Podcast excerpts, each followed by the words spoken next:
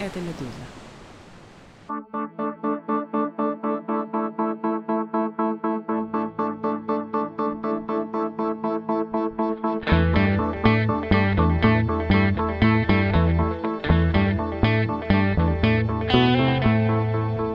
Здравствуйте, это «Что случилось?» Подкаст о новостях, которые долго остаются важными. У микрофона Владислав Горин. Это выпуск от 1 марта 2024 года. То есть выходит в день похорон Алексея Навального. После появления информации о смерти Навального 16 февраля у нас вышло несколько эпизодов о нем, ну, собственно, про него как про человека, о его политическом и этическом наследии, о судьбе ФБК и о лидерстве Юлии Навальной. Но вот какой важный момент мы, кажется, пропустили, хотя об этом много говорилось и писалось. Христианство, вера Алексея Навального. Он сам в одной из речей в суде говорил, что действует буквально по евангельской заповеди «блаженные жаждущие и алчущие правды, ибо они насытятся». И объяснялось, что потому не сожалеет о том, что делает, поскольку поступает буквально по инструкции, по евангельской заповеди и свои христианские убеждения не предает. Одной из форм гражданского выражения скорби по поводу смерти Навального стала и религиозная тоже. Люди в России в православных храмах за границей заказывали поминальные молитвы по невинно убиенному рабу Божию Алексею. В этом выпуске поговорим о религиозном, церковном взгляде на Алексея Навального. Многое тут может прозвучать странно, но надо понимать, что это именно не мирская логика, а пространство — логика веры.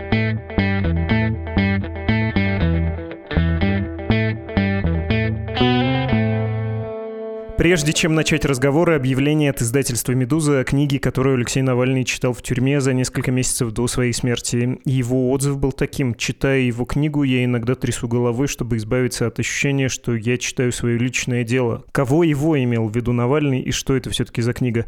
Это текст советского диссидента Натана Щеранского «Не убоюсь зла». Щеранский родился в городе Сталина, нынешний Донецк, в 1948 году, а в 1970-е боролся за право советских евреев на выезд из СССР, провел почти 9 лет в тюрьме, из них больше 400 дней в карцере и ШИЗО. А после освобождения и репатриации в Израиль сделал там успешную политическую карьеру. По-русски эта книга впервые была издана в 1991 В прошлом году она вновь вышла в издательстве Freedom Letters, причем гонорар Щеранский перечислил в фонд поддержки российских политзаключенных под названием «30 октября». Теперь книгу «Не убоюсь зла» можно абсолютно бесплатно прочесть в приложении «Медузы», которое обходит блокировки и по-прежнему работает в России. В этом приложении приложении есть специальный раздел «Читалка». Вот теперь начинаем разговор.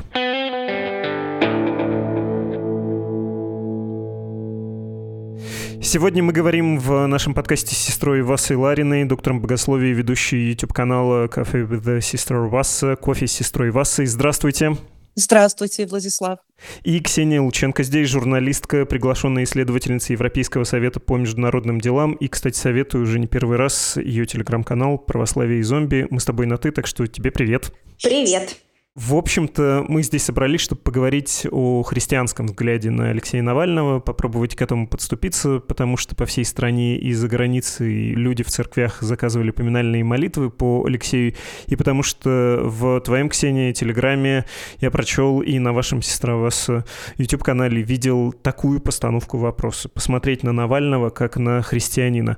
Буду рад, если вы обе не постесняетесь повторить мысли, которые уже высказывали, развить их, поскольку не все все наши слушатели могли познакомиться с вашими материалами. Но прежде хочется узнать про молитвы, что это была за идея, и можно ведь, кажется, подвести итог этой массовой, неожиданной, небывалой в Новой России, не то что акции, а инициативе, почтить память Навального таким образом. Ксения, могу я тебя попросить это сделать?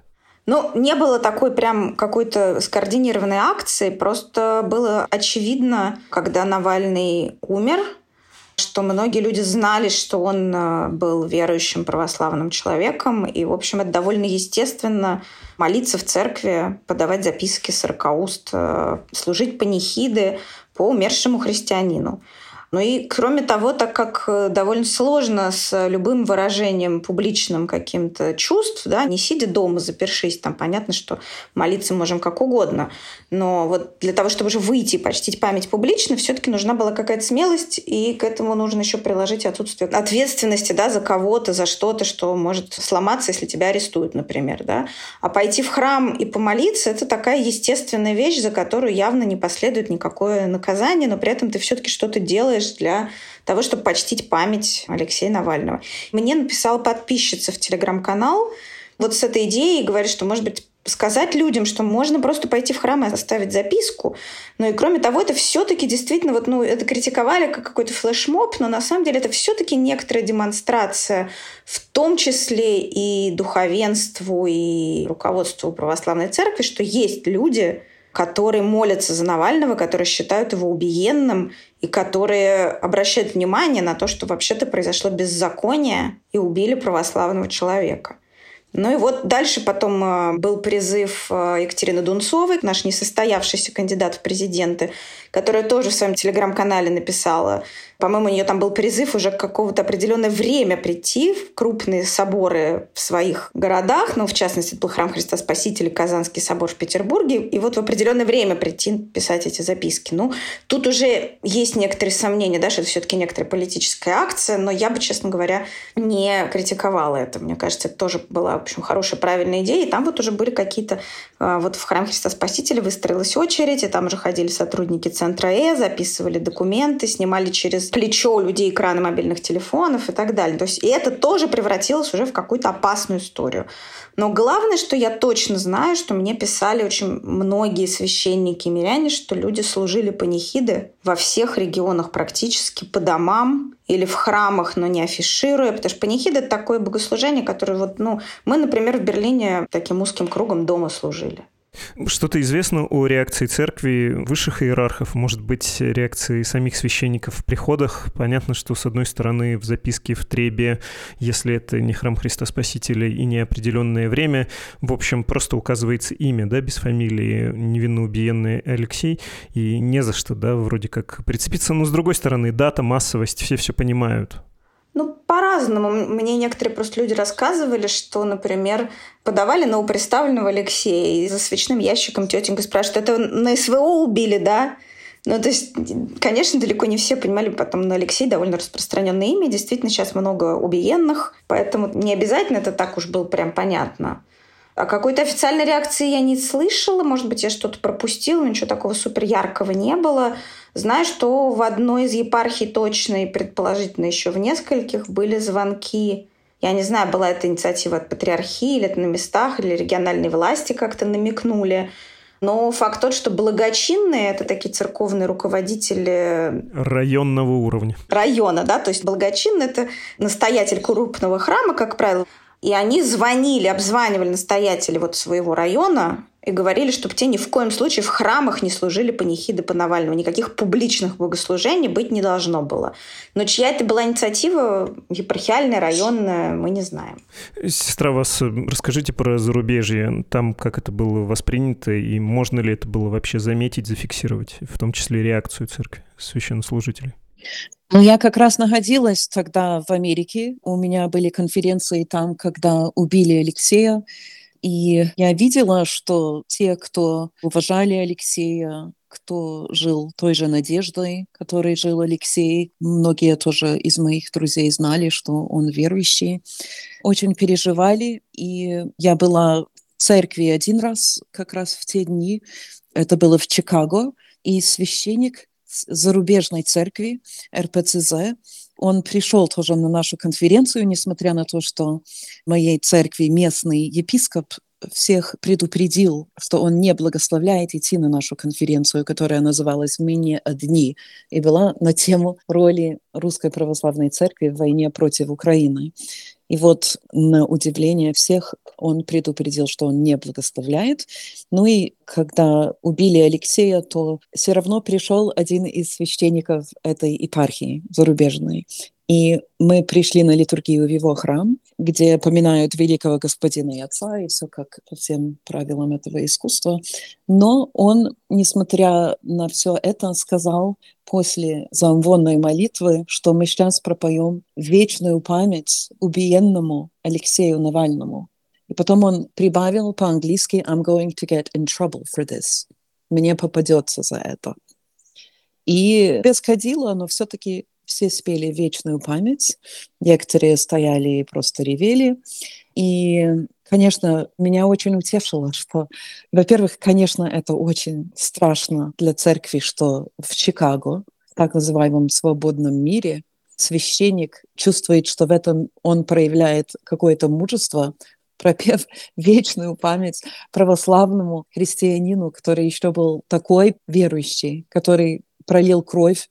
Вообще Алексей чаще говорил о вере, чем это все замечали. Я смотрела все его тексты про веру, их достаточно много, но он очень ярко высказался о своей вере в том послании или в посте на Пасху 2014 года, 2014 года. Я привожу это в моем ролике, где он объясняет всю свою борьбу всю свою политическую деятельность именно в христианском ключе, что мне очень напомнило мучеников Белой Розы, которые именно в христианском ключе боролись с Гитлером, которые листовки печатали а сейчас церковники некоторые говорят, а кто был духовником Алексея, где он был, в какой храм он... Знаете, немножко напоминает старшего сына в конце притчи о блудном сыне, хотя это не совсем подходит к Алексею, потому что он нам только расти и расти до такого, знаете, христианина православного, настоящего, стойкого, красивого, прекрасного, православного.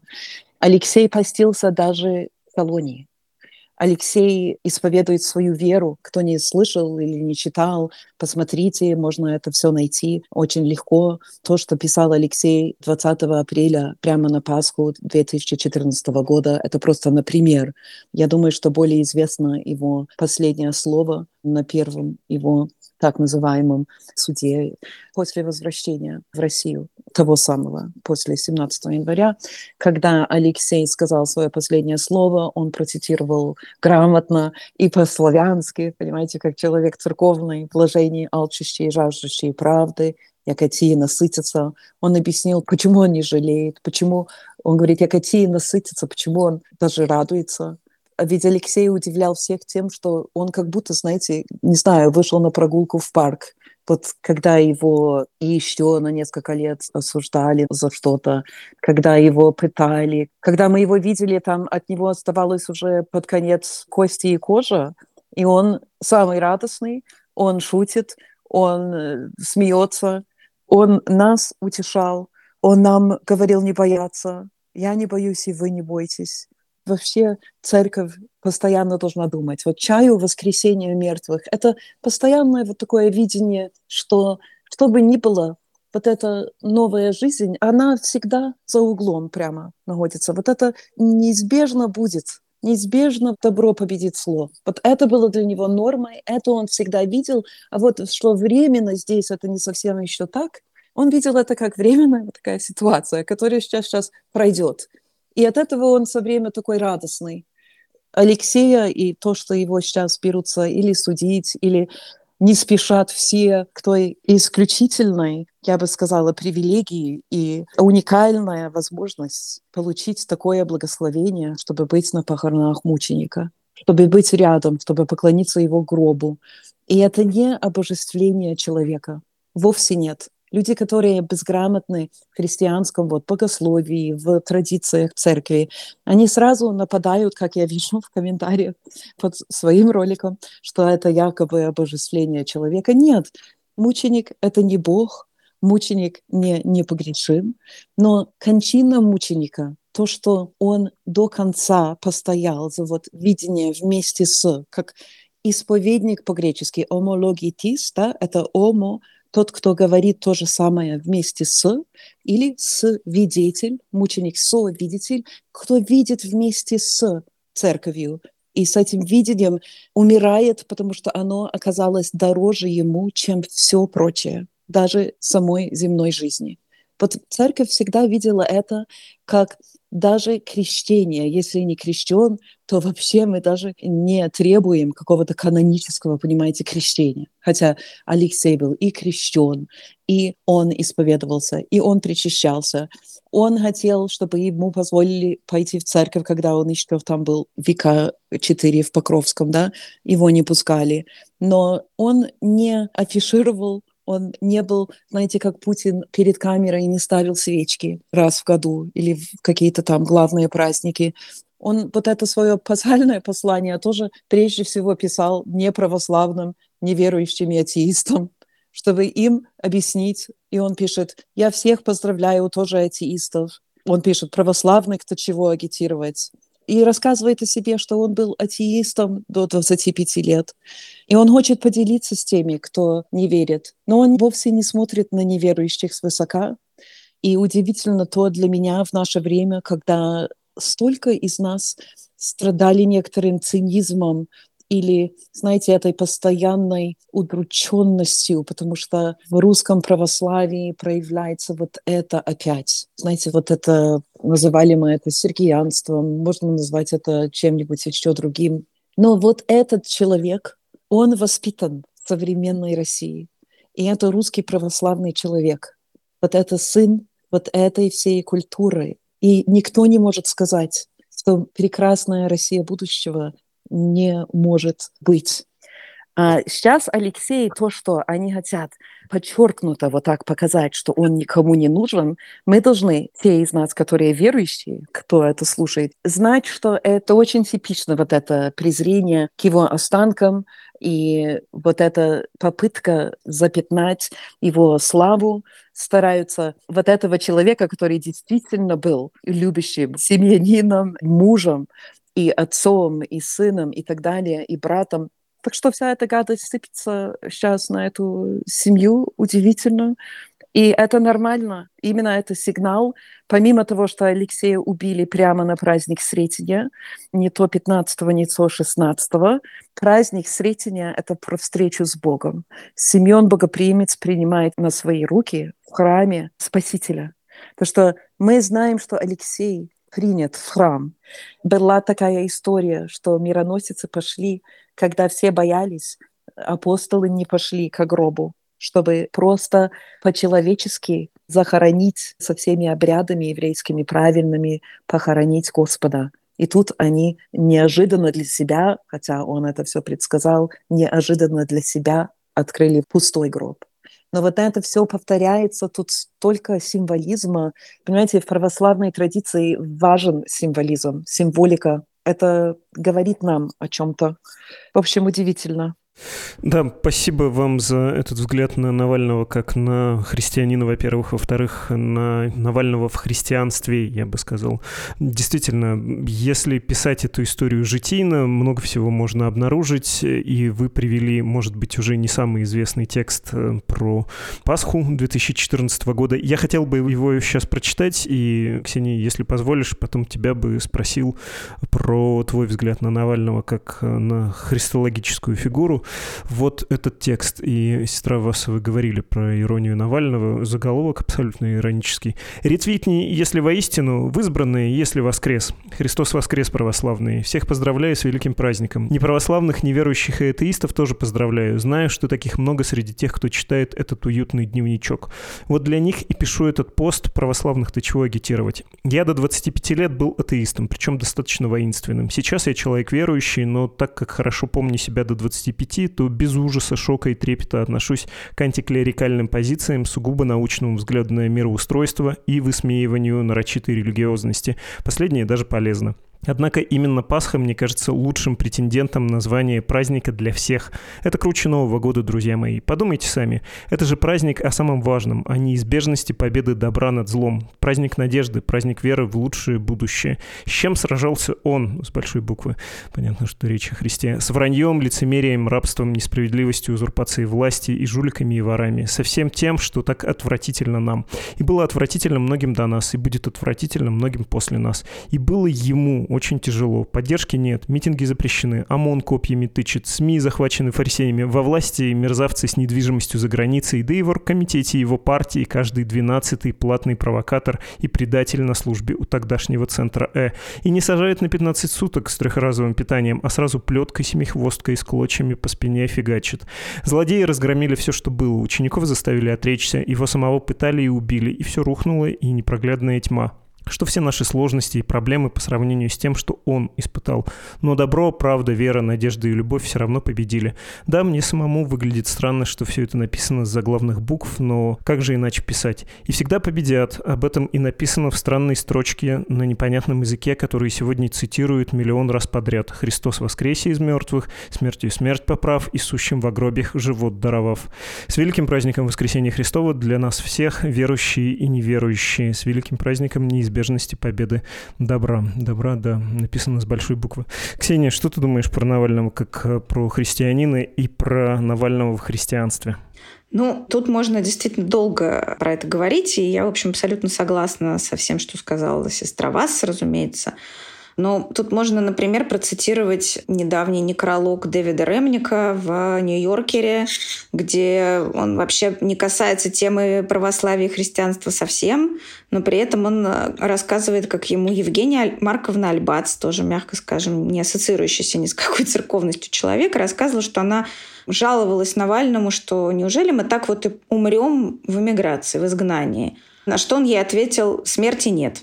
И вот, пожалуйста, тоже ну, такой пример свидетельства именно совершенно христианского по содержанию, по смыслу, но без всякого этого православного дизайна и рюшечек, который показывает, что Алексей абсолютно искренне действительно верил, собственно, в то, о чем написано в Евангелии. И он совершенно не стремился выглядеть как-то специально православно, чему-то нам соответствовать, проповедовать. Вот его просто подруга сказала, что она унывает, боится, что она умрет в изгнании, что не будет никакой там прекрасной России будущего. А он ей говорит, да не волнуйся, смерти ж нет. Ну, кто так может сказать? Ну, понятно, что это человек, который верит в Христа Спасителя. При этом через запятую говорил, что он верит в Бога, в науку и так далее. Ну, то есть он был абсолютно нормальным человеком современным. И, конечно, его жизнь и то, что он говорил, и то, что он делал, и это большой вызов для всего официального православия сейчас. Может быть, это прямо сейчас не будет осознанно, но со временем, конечно, с этим придется, ну и в том числе с богословской какой-то точки зрения, что-то делать, потому что вот у вас живой христианин, мученик, Абсолютно. Тут нет никакой торжественности, никакой официальности в этом. Это просто ну, факты его жизни говорят ровно об этом. Тут никак не поспоришь. И это абсолютно конфронтирует все вот это вот православие изводы патриарха Кирилла, но на самом деле там можно и дальше в историю копать. И вот же христианство. При этом он не борется с церковью, он не говорит, что он там какая-то... Ни одного расследования не было про патриархию, хотя, наверное, мог бы. Потому ему это было неинтересно. Они ему нужны не для этого. Кесарю Кесарева. Поэтому у него это проходило по разряду жуликов и воров и как бы никак не задевало его личной веры. Вот это, мне кажется, очень важное что-то, что он нам как бы сообщил своей жизнью. Это именно вот это. Ну и я бы еще добавила, опять же, к тому, что сказала сестра Васа, что вот этот пример про храм в Чикаго, это было именно Русская Православная Церковь за границей, которая к сожалению, на мой взгляд, объединилась с Русской Православной Церковью и теперь имеет все те же проблемы, только еще и со сложностями, связанными с тем, что они находятся за границей. При этом были другие юрисдикции, в которых панихиды по Алексею Навальному по всему миру происходили. И в православных храмах, том числе там в юрисдикции Константинопольского патриархата, вот в Литве новосозданный экзархат – и там сам экзарх э, эстонского происхождения человек служил панихиду, потом они на 9 дней еще раз служили. Мне писали из совершенно разных вообще уголков света. В Канаде служили, в Финляндии, в Хельсинки был 200 человек народу. Протерей Андрей Кордочкин служил в Дюссельдорфе с еще одним священником Валерианом Барковским. И там было 50 тысяч зрителей онлайн-трансляции в Ютьюбе этой поминальной службы пришло там несколько десятков человек, Дюссельдорф. Ну, то есть э, по всему миру люди молились, и сложности возникали только в юрисдикции Московского патриархата с этим.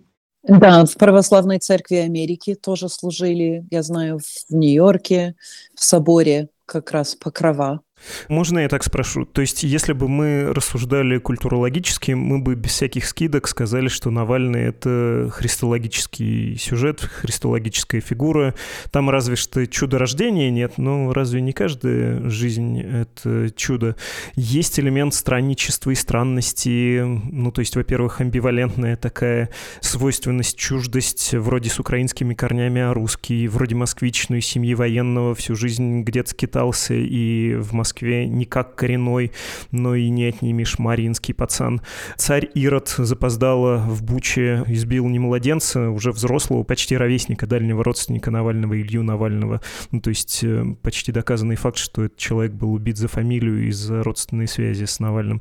Безусловно, важно крещение. Вы, сестра, вас про это говорили, и оно такое позднее, ну, вот как на иконах, да, Христос в Иордане, а не как нынче принято младенчикам еще крестят Это совпало и с его политической, да, надо сказать, инициацией проповеди, чудо, простите за богохульство на выборах в Москве, потом последователи, наконец, отравление, выздоровление как воскресенье, ну а потом, нарушая хронологию, но ну, это можно, муки, страсти, мытарство с телом, вы тоже про это говорили, жены мироносицы, а нынче в некотором смысле вознесение. Вот описывая культурологически, у меня не было бы никаких сомнений, я бы нигде не покривился. Но если мы хотим поставить перед церковью когда-то в будущем вопрос о его прославлении, то каким образом это может быть сделано? Как такие вопросы вообще ставятся? Погоди, значит, слушай, ты сейчас переумничал, я бы тебе сказал так. И пошел в логике вот этих вот людей, которые начинают есть земельку с могилки чудотворцев. Потому что есть какие-то вот эти мистические совпадения, многие из которых притянуты за уши. Ну, может, оно есть, может, его нету. То есть какие-то такие параллели можно, наверное, в жизни каждого человека найти. А есть личный выбор и воля свободная человека – и наша как бы история, вообще как бы то, к чему нас э, Спаситель призывает, это не поиск каких-то мистических аналогий, там, визуальных или каких-то еще, а наше собственное желание следовать за Христом и быть Ему подобными. Да? То есть вот этот образ Спасителя в своей жизни своим выбором, своей волей, своей субъектностью, как-то его реализовывать. И вот для меня важно, что Навальный как раз это и являл, что действительно какие-то совпадения сюжетные, которые похожи на евангельский путь, они на самом деле, если поискать, есть у каждого из нас. Просто так мир устроен, в каждой человеческой жизни. А вот тот выбор, который мы делаем в этот момент, это уже есть не у каждого. Очевидно, что у него был этот выбор идти на Голгофу или нет как у Спасителя. Вот это его возвращение, про которое все говорят, зачем он вернулся, зачем он вернулся. У него был выбор, и у Спасителя был выбор. Но на самом деле его не было, потому что он очень хорошо знал, какое его предназначение, какое его призвание. И вот здесь он действительно уподобился Христу сам по своей воле, ровно так, как это делают праведники. То есть, как вот сестра вас справедливо сказала, делаем в том, что мы там обожествляем Навального. То, к чему призван каждый христианин. Просто кто-то это делает, а кто-то этого не делает. Вот в чем разница. И таких вещей в его жизни было действительно некоторое количество. Вот так я скажу. Я насчет переумничать, конечно, это завсегда, но тут я говорил именно про культурологический подход, и как раз э, насчет церковного вам пас хотел дать. Хотя, опять же, если переумничивать, то можно сказать, что мученичество, оно несколько без выбора бывает в христианской традиции. Из 40 мучеников севастийских из этого сюжета, как вы помните, нашелся один, кто решил, что не может выдержать эту пытку холодом, побежал в теплую баню или терму, что там было, и умер умер на пороге. Не всегда мученичество тоже выбор. Нет, но он как раз не включен в число 40 мучеников. Там другой нашелся, кто вместо него вошел в это озеро, правда? Алексей, действительно, я соглашусь с вами, что там есть такие важные параллели, на которые он решился по призванию – потому что было такое в древней церкви понятие, что не надо без особого на то призвания искать этого подвига, но были те, кто был призван. Вот у них было такое призвание, и они иногда выходили и попирали вот публично идолов, или сам Христос вернулся в Иерусалим, когда его уговаривали не возвращаться. Он сказал, подобает Сыну Человеческому идти вот в Иерусалим и быть распятым, и в третий день он восстанет. Вот когда он решился на это, и он это сказал, я в своем ролике об этом говорила, что в 16 главе Евангелия от Матфея есть такой разговор с Петром. Апостол Петр говорит, да не будет тебе это, Господи, и вот не надо, значит, туда возвращаться. Христос говорит, иди за мной, сатано, ты соблазн мне. Ты думаешь о том, что человеческое, а не о том, что Божие. И вот это призвание Христос не сразу по преданию, три года он должен был учить и он учил, он ходил, исцелял и так далее своим словом и делом. Настало время, и ему надо было уже возвращаться в Иерусалим. И мы видим, как Навальный решается вернуться. Я думаю, что большинство из любящих его, наверное, думали, что это безумие. Я думаю, что удивительно, что его жена, вот эта удивительная Юлия Навальная, о которой он говорил, что это она у нас такая самая радикальная.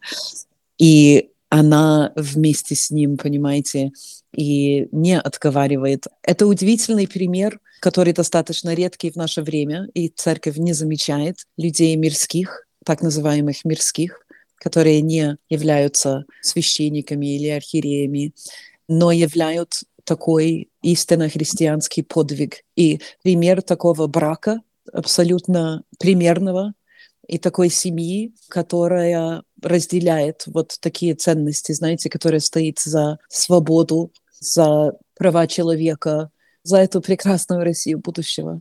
Они его окружают, и мама Людмила Ивановна, которая, хотя Невзоров говорил, что вот рыдающая мать была там, просила тело сына, но она была не рыдающей матерью, она постояла за его тело. Она требовала, как она сказала, у Владимира Путина, чтобы он отдал тело ее сына. То есть с таким мужеством.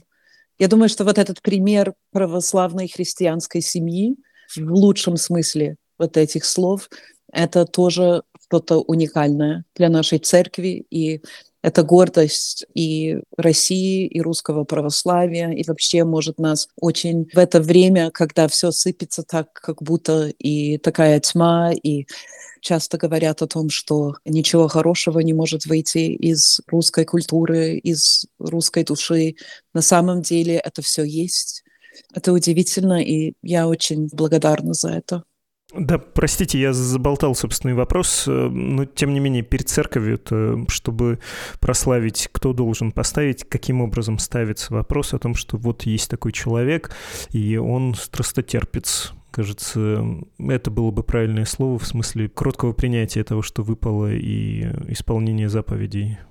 Если кратко на этот вопрос отвечать, то, в общем, достаточно просто человеческого об этом свидетельства, понимания, почитания. Да? Если мы на это отвечаем долго и рассказываем, как в разные эпохи, в разных православных там юрисдикциях по-разному этот процесс канонизации происходил. А уж если мы еще католиков вспомним, там еще другой юридический процесс очень тщательно прописанный. А во времена первых мучеников достаточно было просто, что община признавала их мучениками, что их убили за исповедание их веры. Поэтому это очень по-разному. Тут ну, главный принцип, что, конечно, во-первых, должно пройти время. Вот так сразу никогда церковь не канонизирует для общего там, почитания. Во-вторых, что ну, начинается это ну, в нормальной ситуации, да, если мы сейчас уберем всю эту политическую волю Московской Патриархии, вынесем за скобки, то сначала это начинается с местного почитания, то есть в том смысле, что это было в доинтернетную эпоху, да, поэтому должны были люди, которые человека знали.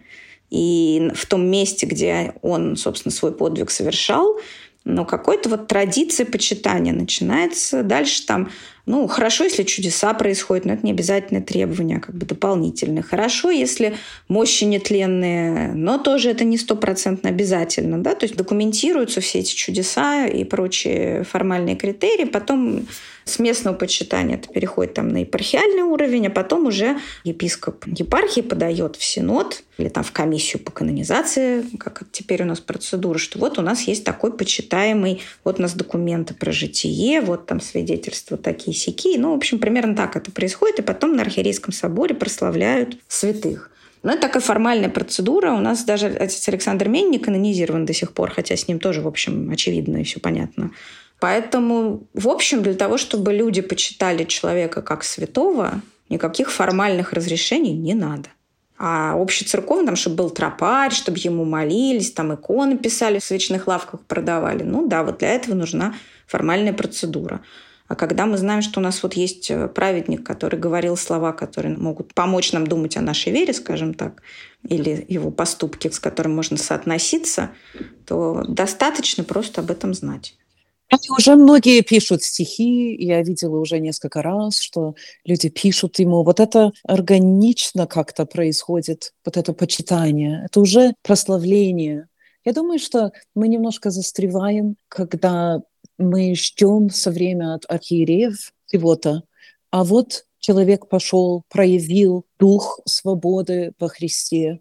Понимаете, он же не ждал, что кто его благословит на это вот эта епископоцентричность нашу экклезиологию как-то сделал такой совершенно невразумительной. Потому что церковь разве не каждый верующий христианин, который является ну, храмом Духа Святаго. Вот были такие времена, когда отступали все архиереи, вообще все, как было во время иконоборчества. Это не значит, что нету церкви. Врата адова не одолеют церкви. Что надо быть церковью, те, кто верит. Домашняя есть церковь. В общем, вот это надо не ожидать со время и не быть в заложниках каноничности. Я не говорю в каком-то смысле, отрицая, что есть э, в церкви и иерархия, и порядки, и каноны. Тем не менее, мы не можем быть в заложниках какой-то каноничности, когда в церкви каноном или нормой становится вообще беззаконие. Когда мерзость запустения мы видим на месте святом, понимаете, многие люди просто уходят молча из церкви. Или они думают, что уже нет церкви, нет, она есть. Это как раз время роста. Это когда мы не можем просто автоматически плыть как бы по течению, что у нас такие храмы строятся, благолепное пение, как мы любим говорить, обильная трапеза. Вот все, что положено в праздник. Нет, сейчас это все не происходит автоматически. Надо решаться на то, чтобы быть церковью. Интересно, что говоря про людей, которые составляют церковь, вы потом про здание сказали «мерзость запустения». В средневековых русских книжках э, обожаю эту фразу. Просто музыка для меня, настоящий русский язык. «Мертвую жизнью поживее, мерзость запустения в сердце имея». Мерзость запустения, она же в первую очередь в душе, да? Вот когда там Бога нет, из этого все скверно. Это как раз не про помещение было изначально. А, у меня, не знаю, с претензией может быть на каверзность вопрос. Э, человек, о котором мы сейчас говорим, как э, фактически о святом, вот в этой церковной логике он ненавидеть может при жизни? Например, одна из речей Навального, сравнительно недавних, тоже судебных, начинается с слова «ненависть», и дальше он рассказывает, как ненавидит, в частности, тех, кто упустил шанс для России на лучшее будущее, семью Ельцина, Чубайса и прочих, что они привели Путина к власти. Вот это допустимо, то есть, опять же, в логике христианской церковной ну или православный? Во-первых, ни один человек не безгрешен. У нас безгрешен только Христос Спаситель. Ну, наверное, мы же не будем писать про Навального житие, что он по средам и пятницам не пил молоко матери, как у нас в житиях э, средневековых написано. Правда? Ведь понятно, что он, наверное, кого-то обижал и, не знаю, там несправедливо людей увольнял, и какие-нибудь у него там в юности были романы. Наверное, есть обиженные Навальным девушки. Мы не знаем. Понятно, что человек испытывает эмоции, особенно человек, который находится в таких обстоятельствах. Ну и, кроме того прочего, он совершенно не собирался быть примером христианина. Да, это мы сейчас, когда смертью подведен итог его жизни, видим ее такой истинный смысл. Но он-то не собирался ни в какие рамки вписываться. Наверное, если бы мы его в лоб потом спросили, слушай, а ты вот тут про заповеди говоришь, а потом про ненависть, он бы сказал, ну, наверное, я предполагаю, ну да, наверное, не очень хорошо. Ну, как еще к ним можно относиться? Это с одной стороны. С другой стороны, Спаситель у нас тоже не был э, человеком, вот он же не Будда, который сидел с этим ом абсолютно нейтральным. Мы же помним, что он мог довольно жестко отвечать. Он выгонял торговцев из храма. Это была ненависть. Я думаю, что, по крайней мере, это была сильная негативная эмоция. Он же не бесстрастно их вышвыривал оттуда, правда? То есть такой образец у нас тоже как бы есть, потому что человек, он не плоский и не простой. И именно потому, что люди испытывают разные эмоции, мы им и доверяем. Людям совершенно бесстрастным, которые изображают из себя, что они святей всех, вряд ли мы им будем доверять. Я бы не сказала, что Спаситель был не бесстрастным.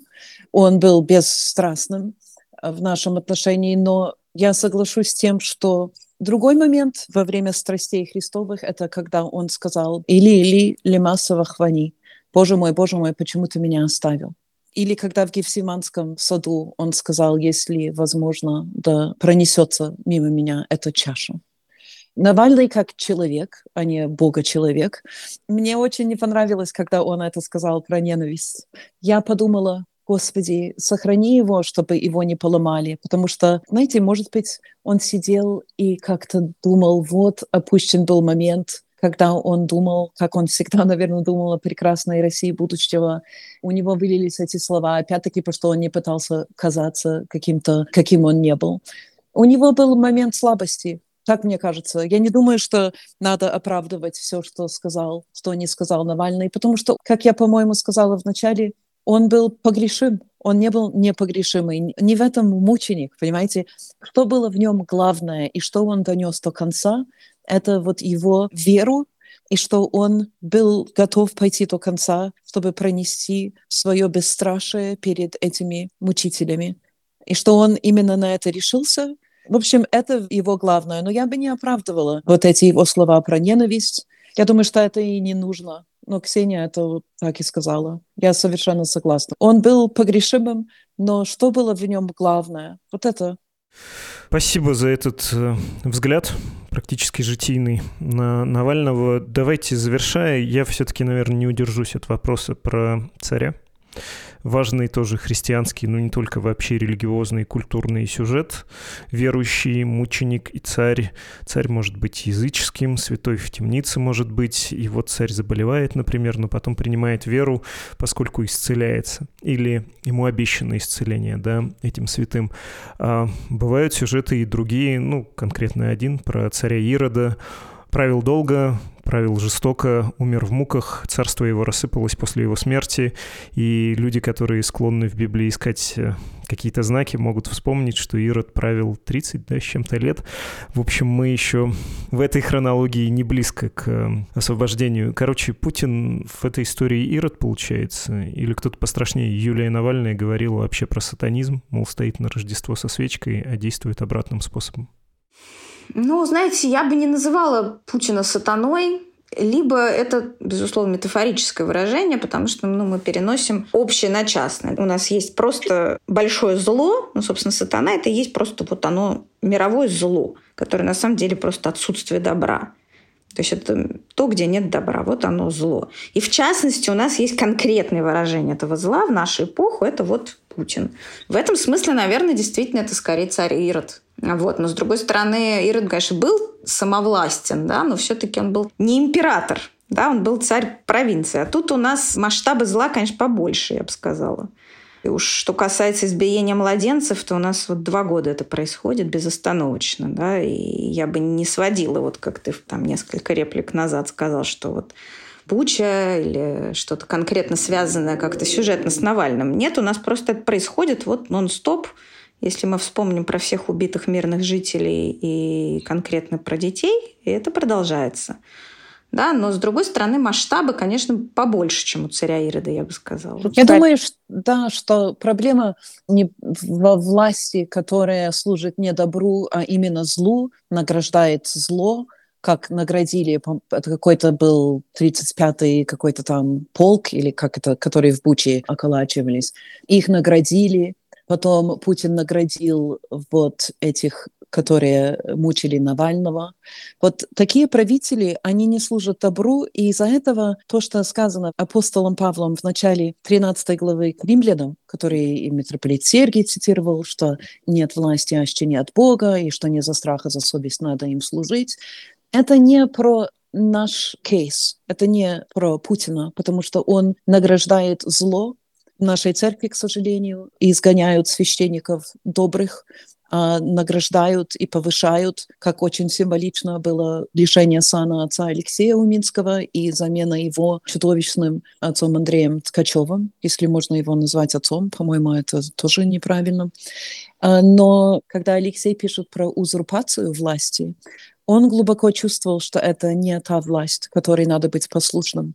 И когда апостол Павел пишет, что надо быть послушным властям, придержащим, надо помнить, хотя мне всегда об этом тоже пишут хейтеры под роликами, которые критикуют эти власти российские, что нет власти, которая не от Бога, мы забываем, что апостолу Павлу отрубили головы его римские власти, потому что он все-таки не слушался их том смысле, в котором он говорил другим слушаться властей, он имел в виду, если прочитать внимательно первые пять стихов этой главы к римлянам, он именно говорит, что правитель, вот такой, о котором он говорит, он носит меч, чтобы именно наказывать злые дела, а не добрые. Так что речь не идет у апостола Павла о таких властях, которые решились служить злу.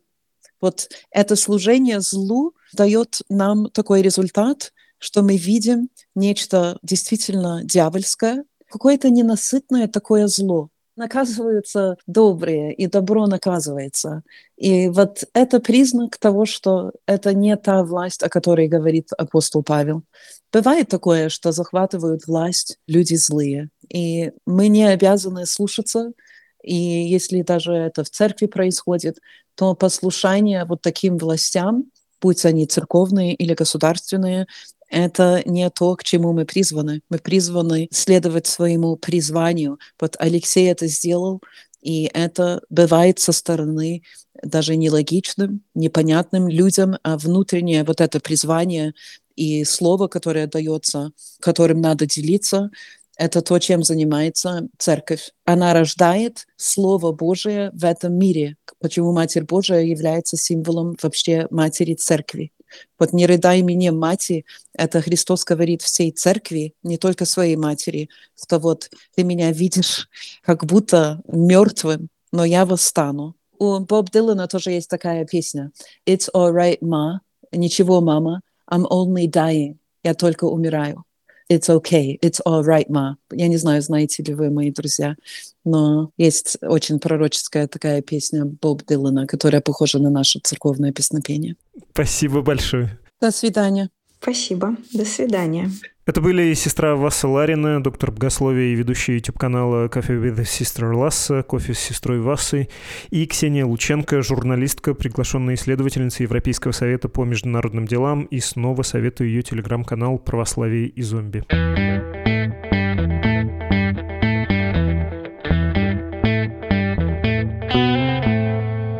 Как всегда в конце эпизода, но в эти дни с особенным напором, потому что у «Медузы» есть финансовые проблемы, говорю о том, что вы и только вы, наша аудитория, обеспечиваете работу редакции своими пожертвованиями. Так что если у вас есть возможность, если вы живете за границей, у вас есть невидимый Российской Федерации счет в стране, которая не обменивается автоматической финансовой информацией с Россией, пожалуйста, поддержите нас.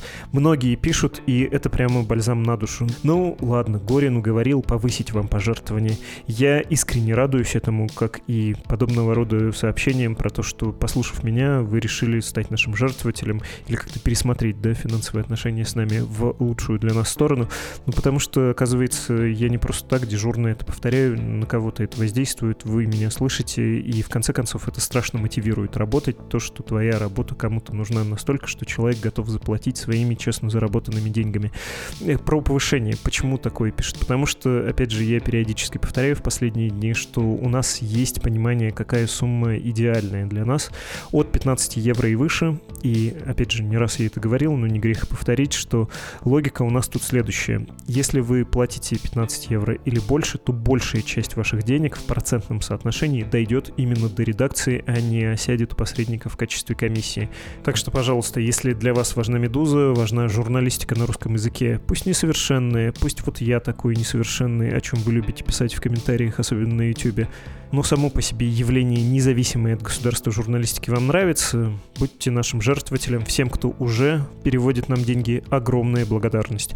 Это был подкаст «Что случилось?», посвященный новостям, которые долго остаются важными. Всего доброго и до встречи.